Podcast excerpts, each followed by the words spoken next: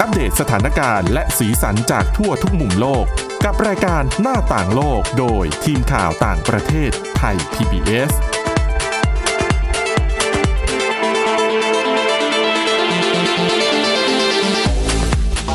ค่ะต้อนรับเข้าสู่รายการหน้าต่างโลกนะคะ มาอัปเดตสถานการณ์ แล้วก็สีสันจากทั่วทุกมุมโลกกับทีมข่าวต่างประเทศไทย PBS ค่ะ วันนี้อยู่กับคุณวินิษฐาจิตกรี แล้วก็ดิฉันทิพย์ตะวันเทียรนัยพงค์ค่ะ สวัสดีค่ะ สวัสดีค่ะ ก็มาเจอกับพวกเรานะคะ ทุกวันจันทร์ถึงวันศุกร์แวะเวียนสลับสับเปลี่ยนกันมาเล่าเรื่องราวต่างๆ ที่เกิดขึ้นรอบโลก ให้คุณผู้ฟังได้รับทราบการรับรู้เนาะมีความเคลื่อนไหวอะไรบ้าง ไม่ว่าจะเป็นเรื่องของสีสารหรือว่า ความคืบหน้าเรื่องของโควิด -19 อืมมีมาฝากกันทุกวันแทบไม่ขาดเลย ใช่ค่ะ ก็คือถ้าสนใจอะไรก็มามาฟังกันได้มีทั้งเรื่องราวเครียดๆก็มี หรือว่าจริงจังหรือว่าเบาๆก็มีเหมือนกันวันนี้เรื่องแรกค่ะเรามาเปิดกันด้วยเรื่องความคืบหน้าของการพัฒนาวัคซีนนะคะ ก็ถือว่าน่ายินดีแหละ เพราะว่าหลาย ๆ คนเฝ้ารอนะ เพราะว่าสถานการณ์การแพร่ระบาดเนี่ยดูเหมือนว่าจะกลับมา รุนแรงมากขึ้นในหลายประเทศทั่วโลกเลยตอนนี้ ก็วัคซีนนี่แหละความหวัง แทบจะเป็นความหวังเดียวของหลาย ๆ คนเลยเนาะถึงแม้ว่าจะมีคนออกมาเตือนด้วยว่า ภูมิคุ้มกัน อาจจะอยู่ได้ไม่นานเท่าไหร่ ใช่ค่ะ แต่ว่าก็ก็ถือว่าคืออย่างน้อยก็คือคนตอนนี้ก็พยายามหาทางออกอะนะคะ เพราะว่าแน่นอนละว่าการแพร่ระบาดก็ยังคงเกิดขึ้น ถ้าไม่เป็นยารักษาโรค ก็ต้องเป็นวัคซีนนี่แหละ แต่ที่ป้องจะกันก็น่าจะดีกว่ารักษา ใช่ค่ะ แล้วก็อย่างที่เราเกริ่นไปนะคะ เรื่องของความคืบหน้า อันนี้เป็นบริษัทโมเดอร์นาเป็นบริษัทผู้พัฒนาวัคซีนนะนะคะ ของสหรัฐอเมริกาที่เขา ร่วมมือกับสถาบันสุขภาพแห่งชาติสหรัฐอเมริกาค่ะ พัฒนาวัคซีนขึ้นมา จริงๆ เนี่ยต้องบอกว่าวัคซีนของโมเดอร์นาเนี่ย ถือเป็นวัคซีนตัวแรกนะ ที่เริ่มทำการทดลองในคน อ่าใช่ ก็คือมีหลายทั่วโลกแหละหลายประเทศที่พยายามที่จะพัฒนาวัคซีนขึ้นมา แล้วก็เจ้าเนี้ยเป็นเจ้าแรกค่ะ ที่เริ่มทดลองในคนไปตั้งแต่จริงๆก็คือช่วงมีนาคมที่ผ่านมาละ อืม ซึ่งผลเขาเพิ่งมีการเปิดเผยนะคะ ทางคณะนักวิจัยเนี่ยเปิดเผยผลการศึกษาเฟสแรกนั่นแหละ เขาพบว่าข้อมูลที่น่ายินดีนะคะก็คือ อาสาสมัครทั้ง 45 คนที่เข้าร่วมการทดสอบเนี่ยเขาบอกว่าสามารถสร้างภูมิคุ้มกันขึ้นมารับมือกับโควิด -19 ได้หลังจากรับวัคซีนเข้าไป ก็แปลว่าวัคซีนเนี่ยได้ผล ถูกต้องแล้วเขาบอกว่า วัคซีนตัวนี้ยังปลอดภัยด้วยนะคะ เพราะว่าเขาบอกว่าหลังจากที่อาสาสมัครรับเชื้อเข้าไป คือรับวัคซีนเข้าไปเนี่ยปรากฏว่าอาการไม่มีใครมีผลข้างเคียงที่เกิดจากการรับเชื้อที่รุนแรงค่ะออาการไม่รุนแรงแล้วก็มีอาการตั้งแต่ในระดับเล็กน้อยจนถึงปานกลาง ซึ่งเขาบอกว่า อาการที่จะรู้สึกได้นะคะที่จะมีเนี่ยก็จะมีในรักในลักษณะของการรู้สึกอ่อนเพลียปวดศีรษะค่ะหนาวสั่น ปวดเมื่อยกล้ามเนื้อ แล้วก็เจ็บบริเวณจุดที่มีการฉีดวัคซีนเข้าไป นี่มันเหมือนวัคซีนที่เพิ่งไปฉีดมาเร็วๆนี้หรือเปล่า ก็เหมือนวัคซีนไข้หวัดธรรมดาเนาะพอดีที่นี่เพิ่งมีการฉีดวัคซีนไข้หวัดใหญ่ให้พนักงาน ใช่ ก็จริง ๆ ก็ควรหลายคนก็บ่นอยู่ว่า ปวดอืม ก็คือถือว่าเป็นผลข้างเคียงของการรับวัคซีนนั่นแหละจำไม่ได้ทั่ๆปแล้วอะมันนานมากแล้วที่ไม่ได้เจอแบบเนี้ย แต่ก็เข้าใจเนาะมันฉีดเข้ากล้ามเนื้อใช่ค่ะ แล้วก็ทางนักวิจัยแล้วก็ผู้เชี่ยวชาญเกี่ยวกับทางด้านวัคซีนนะนะคะจำนวนหนึ่งเนี่ยเขาก็บอกว่า คืออันเนี้ยไม่ได้ร่วมอยู่ในคณะนักวิจัยที่พัฒนาวัคซีนตัวนี้อะนะเขาก็ค่ะออกมาแสดงความเห็นว่า เรื่องของอาการที่แสดงออกมาหลังจากที่รับวัคซีน คือหมายถึงว่าอาการที่อาสาสมัคร เกิดขึ้นในตัวอาสาสมัครที่รับวัคซีนนะนะคะ เขาบอกว่าถือว่าเป็นอาการที่ยอมรับได้นะ คือไม่ได้รุนแรงอะก็คือเป็นผลข้างเคียงจากการรับวัคซีนทั่ว ๆ ไปนั่นแหละ ก็เรียกว่าเป็นผลข้างเคียงอยู่ แต่ว่าไม่ได้ถึงขนาดแบบ ไม่รุนแรง เหมือนกินยาบางตัวเข้าไปแล้วหัวใจเต้นผิดจังหวะอะไรอย่างใช่เงี้ยไม่แล้วใช่เขาบอกว่ามันมันก็ดีกว่าการที่รับเชื้อเอง เพราะอาการไม่รุนแรงอะเพราะว่าตัววัคซีนนี้ของโมเดอร์นามันเป็นการใช้ ยีนของตัวไวรัส โคโรนาไวรัสเนี่ยเข้าไปกระตุ้นให้ร่างกายสร้างภูมิคุ้มกันขึ้นมา ใช่ค่ะ แล้วเขาบอกว่าการรับวัคซีน คืออาสาสมัครที่รับวัคซีนเข้าไปเนี่ยคนที่รับเข้าไปสองโดสเนี่ยเขาบอกว่าจะสามารถสร้างภูมิคุ้มกัน ได้เยอะได้มากกว่า ผู้ที่ติดโควิด -19 ด้วย แต่ไม่ได้แสดงอาการรุนแรงเท่าบางเคสไง หมายถึงไม่แสดงอาการรุนแรงเท่าคนอาที่กาติรดป่วยใช่ดังนั้นเนี่ยก็ถือว่าเป็นข่าวที่น่ายินดีนะคะ และเพราะผลการศึกษาที่ดูแล้วดูประสบความสำเร็จขนาดนี้นะคะ ทางบริษัทโมเดอร์นาเนี่ยเขาก็ออกมาประกาศนะคะว่า เตรียมจะเริ่มทำการทดสอบวัคซีน ตัวนี้นะคะในเฟสที่ 3 ซึ่งเป็นเฟสสุดท้ายละ ก็เรียกได้ว่าเป็นการเป็นขั้นตอนการทดสอบโค้งสุดท้ายนั่นแหละ ในวันที่ 27 กรกฎาคมนี้ก็คือปลายเดือนนี้นั่นเอง อีกไม่กี่วันแล้ว ใช่ค่ะ โดยเขาบอกว่าจะมีการรับอาสาสมัครนะคะ ในสหรัฐอเมริกา 30,000 คนค่ะมาร่วมในการทดสอบครั้งนี้ โดย 30,000 คนเนี่ยเขาจะแบ่งเป็นครึ่งหนึ่งรับวัคซีนจริง ๆ ในปริมาณ 100 ไมโครกรัมอืมส่วนอีกครึ่งหนึ่งเนี่ยอีก 15,000 คนเนี่ยเขาบอกว่าจะรับวัคซีนหลอก ก็คือเหมือนเป็นตัวควบคุมนั่นแหละ เหมือนตยาหลอกอะแหละถูกต้องก็คือเป็นการทดสอบวัคซีนนะคะ โดยเขาบอกว่าโค้งสุดท้ายเนี่ยจริง ๆ แล้วเนี่ย คือถ้าเป็นกระบวนการทดสอบวัคซีนตามปกติมันจะต้องใช้เวลานะคะ ประมาณ 2 ปี ใช่ เพราะว่าเขาบอกว่าคือเอาจริง ๆ เลยนะ การทดสอบเฟสที่3เนี่ยถึงแม้จะเริ่ม 27 กรกฎาคมนี้เนี่ย กว่าจะไปทดสอบเสร็จจริง ๆ เลยอะ่ะ 27 ตุลาคม 2565เพราะมันต้องดูกันเป็นระยะยาวอะใช่อีกประมาณ 2 ปีครึ่งอะนะคะ โดยเขาบอกว่านักวิจัยเนี่ยจะต้องพอฉีดเข้าไปแล้วเนี่ย ต้องติดตามผลการทดลองนาน 2 ปีนะคะ เพราะเขาต้องดูอะไรบ้างอืมต้องดูว่าวัคซีนนี้ป้องกันอาสาสมัครจากการติดเชื้อหรือเปล่าอืมไม่ใช่แค่นั้น แล้วถ้าป้องกันเกิดอยู่ๆติดขึ้นมาล่ะ จะแสดงอาการหรือเปล่าหมายถึงไปเจอเชื้อจริง ๆ เข้าอย่างเงี้ยเหรอใช่จะเป็นยังไงคือเจอเชื้อจริง ๆ เข้าจะติดหรือเปล่า แล้วถ้าติดอาการจะเป็นยังไงอ่าจะอาการน้อยอาการรุนแรง หรือว่ามีอาการแหละ แต่จะลดความรุนแรงของอาการที่เกิดขึ้นได้หรือเปล่า ก็คือตอนนี้เรารู้ว่ามันสร้างภูมิคุ้มกันให้ร่างกายได้ แต่ไม่รู้ว่าไอ้ภูมิคุ้มกันที่ได้มาเนี่ยถูกต้องจะทำงานได้แบบไหนอะไรยังเอไงอมันคือสรุปแล้ววัคซีนเนี่ยมีมีประสิทธิภาพมากน้อยแค่ไหน แล้วมีประสิทธิผลด้วยหรือเปล่าคือ รับเข้าไปสร้างภูมิคุ้มกันอยู่ได้นานมากน้อยแค่ไหน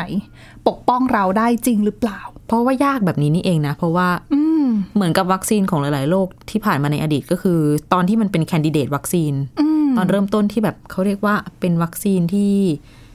อาจจะมีความหวัง ใช่ไหมอืมใช่ค่ะเป็นร้อยร้อยๆตัว แต่พอพัฒนา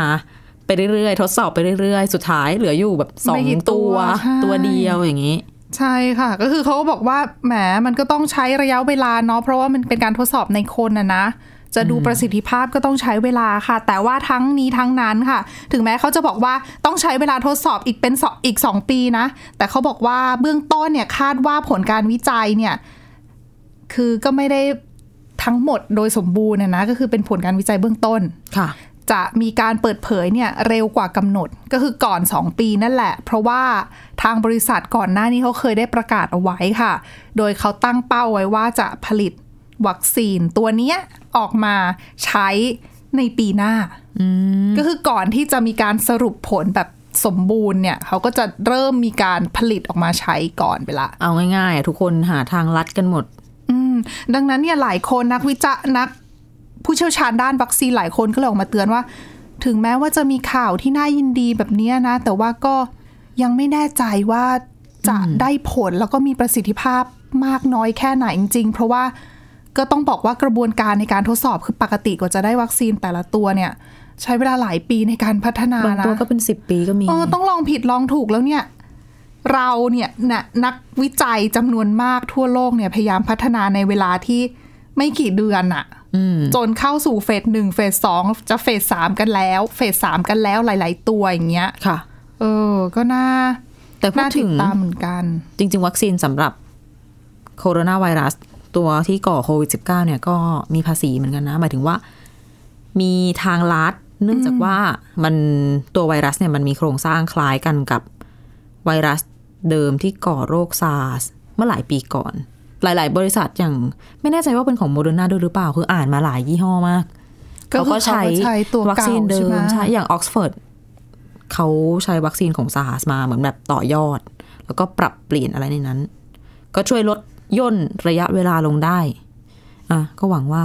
อืมจะประสบความสำเร็จกันในเร็วๆนี้ นั่นน่ะสิก็ติดตามกันต่อไป เพราะตอนนี้มีวัคซีนมากกว่า 20 ตัวแล้วนะ ที่เริ่มทดลองในมนุษย์อืมในหลาย ๆขั้นนะนะคะ ไม่ว่าจะเป็นเฟสค่ะหนึ่งสองหรือว่าสามไม่นับที่กำลังทดลองในสัตว์อยู่ คือก่อนจะมาทดลองในมเป็นนุษย์ร้ได้อยเป็นร้อยเลอะยอยู่ในสัตว์ทดลองก่อน ใช่ บ้านเราก็มีด้วยเหมือนกัน ใช่ค่ะ ก็ของไทยก็น่าจะเร็วๆนี้แล้วนะคะ ที่จะเริ่มทำการทดสอบในมนุษย์อืมเพราะทุกอย่างก็คือรัดขั้นตอนหมด ใช่ก็ต้องติดตามกันต่อไปนะคะ ว่าจะมีวัคซีนตัวแรกออกมาใช้ได้เมื่อไหร่นั่นเองนะคะค่ะกลับมาติดตามเรื่องราวที่น่าสนใจกันต่อในช่วงที่ 2 ค่ะ พักกันสักครู่ค่ะ หน้าต่างโลกโดยทีมข่าวต่างประเทศไทย PBS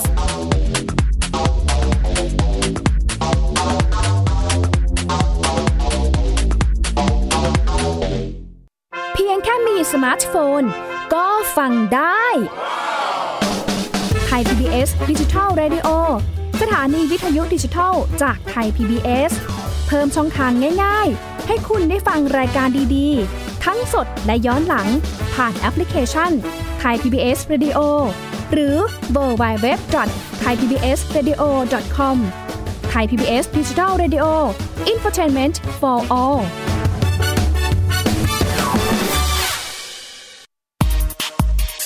เพราะวิทยาศาสตร์อยู่รอบตัวเรา มีเรื่องราวให้ค้นหาอีกมากมาย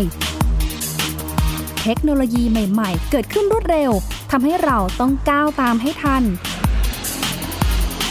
อัปเดตเรื่องราวทางวิทยาศาสตร์ เทคโนโลยี และนวัตกรรมที่จะทำให้คุณทันโลก กับรายการ s c i e n t e c h ทุกวันจันทร์ถึงวันศุกร์ทางไทย PBS Digital Radio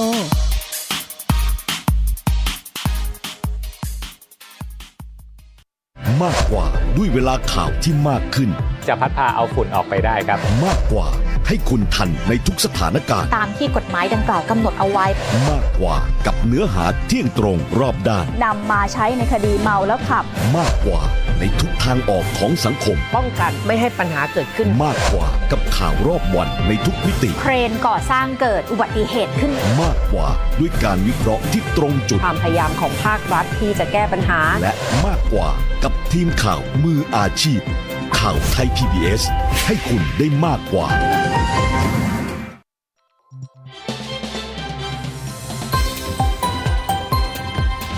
คุณกำลังรับฟัง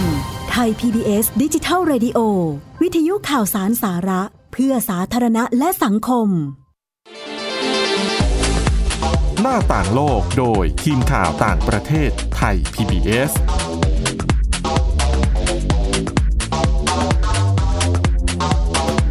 ต้อนรับกลับเข้าสู่ช่วงที่ 2 ของรายการหน้าต่างโลกนะคะ ยังอยู่กันที่เรื่องของโควิด -19 อืมแต่ เราว่าเป็นพูดกันเรื่องดีๆ ไปแล้วอะความหวังใช่เรื่องของการพัฒนาวัคซีนในฟังเบรกแรก อืมเรื่องต่อไปเนี้ยฟังแล้วก็จะรู้ว่าอาจจะหดหู่นิดนึงวัคซีนน่ะจำจำเป็เป็นนขนาดไหนนะคะเออนะเป็นเรื่องราวที่เกิดขึ้นในประเทศอังกฤษนะคะใช่ค่ะ เป็นคำเตือนจากสถาบันวิทยาศาสตร์การแพทย์ที่อังกฤษเนี่ยเขาออกมาเตือนว่า ภายในฤฤดูหนาวที่จะถึงนี้ แต่ว่าไม่ใช่แค่ฤดูหนาวนี้นะ คือคิดตั้งแต่ กันยายนเนี้ยซึ่งเริ่มเริ่มเข้าฤดูหนาวใช่ไหมยาวไปจนถึงกลางปีหน้านะคะ เดือนมิถุนายน เขาเตือนว่าถ้าเกิดว่าไม่มีการปฏิบัติตามมาตราการป้องกันโรคต่างๆ ไม่ว่าจะเป็น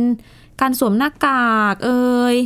เว้นระยะห่างหรือว่าล้างมือหมั่นรักษาความสะอาดอยู่เสมอเนี่ย มีโอกาสที่เป็นไปได้ว่า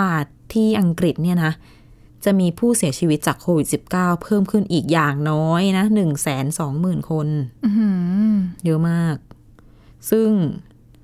ตัวเลขเนี้ย หมายถึงการเสียชีวิตตามโรงพยาบาลเท่านั้นนะ ไม่นับตามศูใช่นย์รักษาตถูก่าต้งองๆ นอกโรงพยาบาล นอกโรงพยาบาลนะคะก็คือแบบมีบางคนอาจจะที่บ้านอ่าหรือว่าบางส่วนก็คือบ้านพักคนชราใช่ที่เป็นที่ที่มีคนเสียชีวิตเยอะเหมือนกัน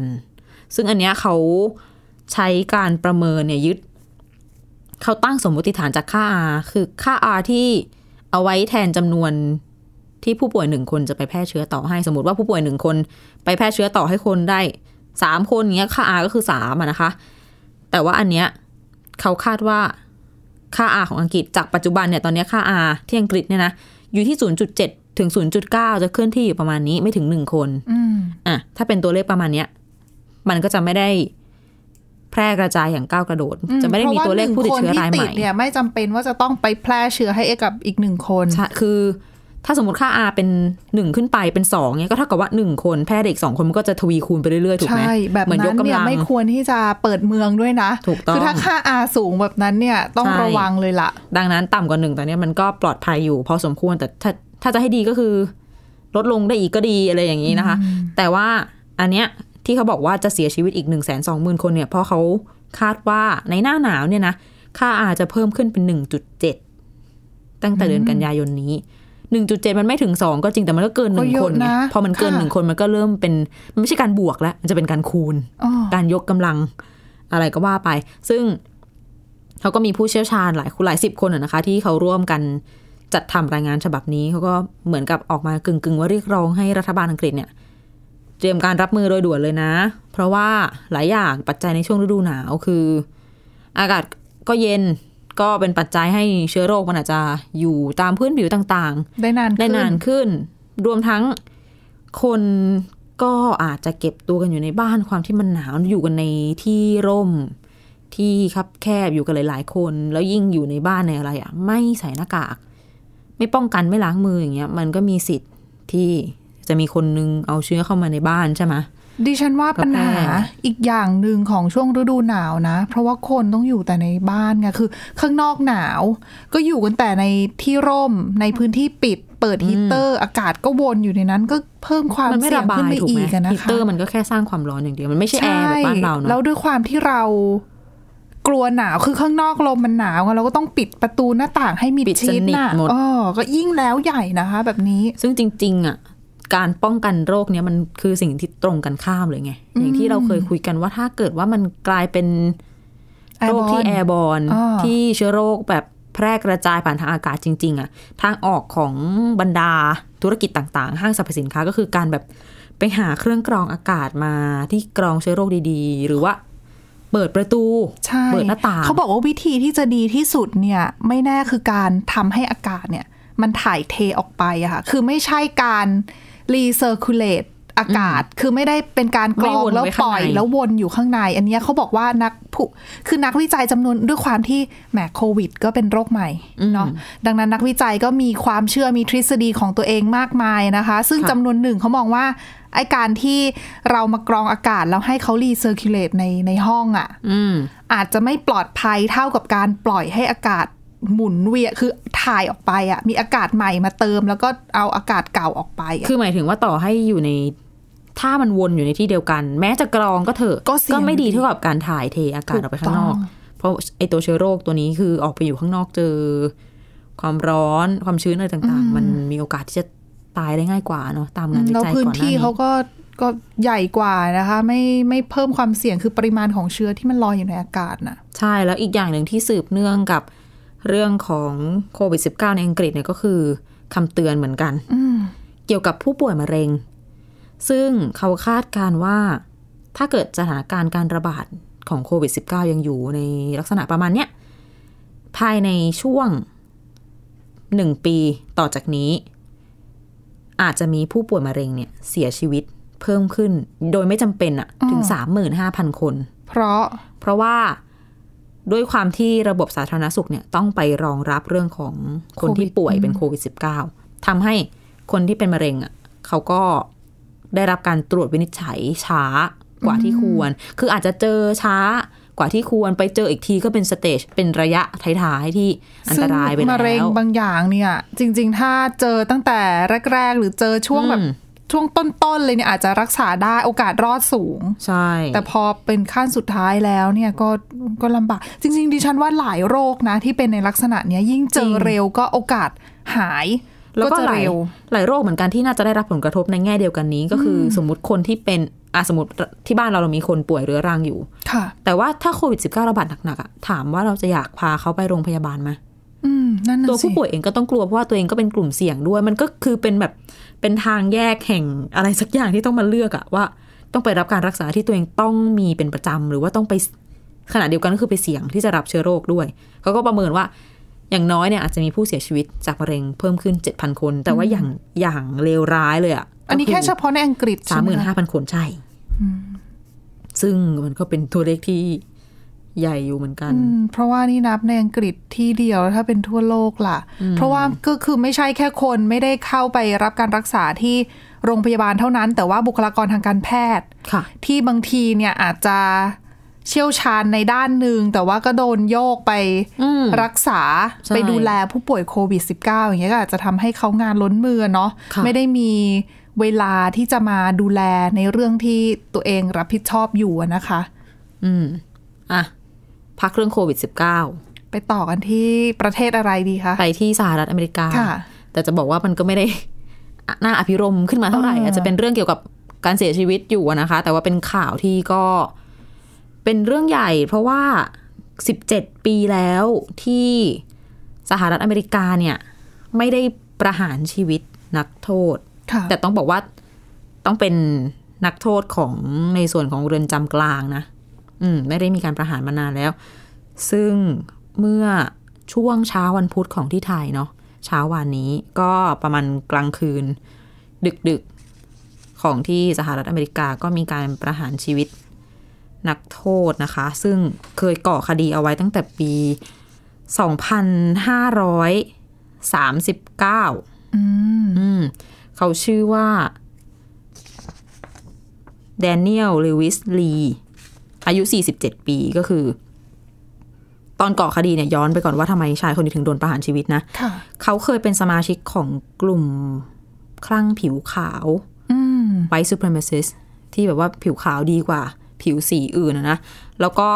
ไปก่อคดีฆาตกรรม ครอบครัวครอบครัวหนึ่งพ่อแม่ลูกเนี่ย ไปฆาตกรรมคือจะไปปล้นเขาอะค่ะปล้นค่าจะเอาปล้นเอาเงินเอาทรัพย์สินอะเพื่อไปขายหาเงินเข้าไปในกลุ่มสนับสนุนองค์กร อะเสร็จแล้วก็ไม่ใช่แค่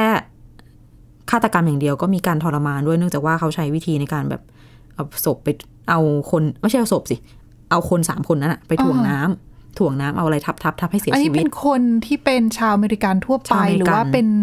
ชุมชนเขาผิวไม่สีได้บอกเอาไว้ว่าเป็นผิวสีหรือเปล่าแต่ว่า จริง ๆ ที่ฉันเข้าใจนะที่ข่าวไม่ได้ระบุผิวสีหรือไม่สีเนี่ย เพราะว่ายังไงก็ฆาตกรรมอืมไม่ว่าจะยังไงก็ตาม อะเสร็จ ทีนี้มีผู้ร่วมสมรู้ร่วมคิดด้วยแหละที่จริง แต่ว่าคุณ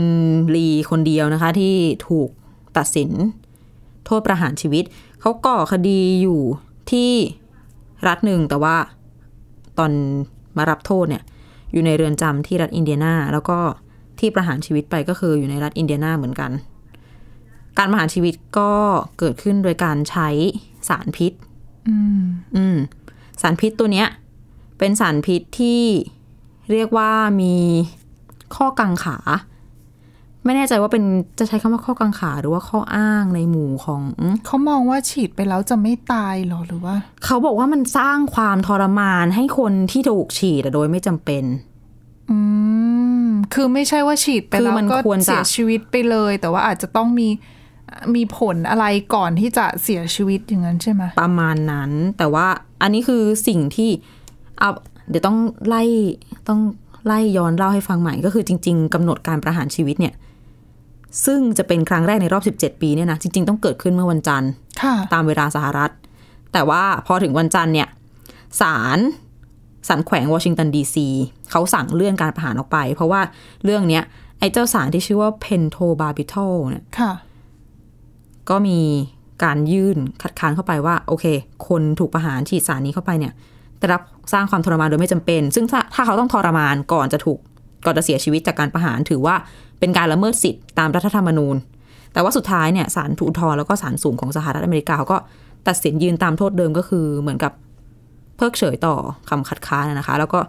การประหารชีวิตก็เลยเกิดขึ้น เมื่อเช้าวันนี้ เป็นคนแรกในรอบ 17 ปี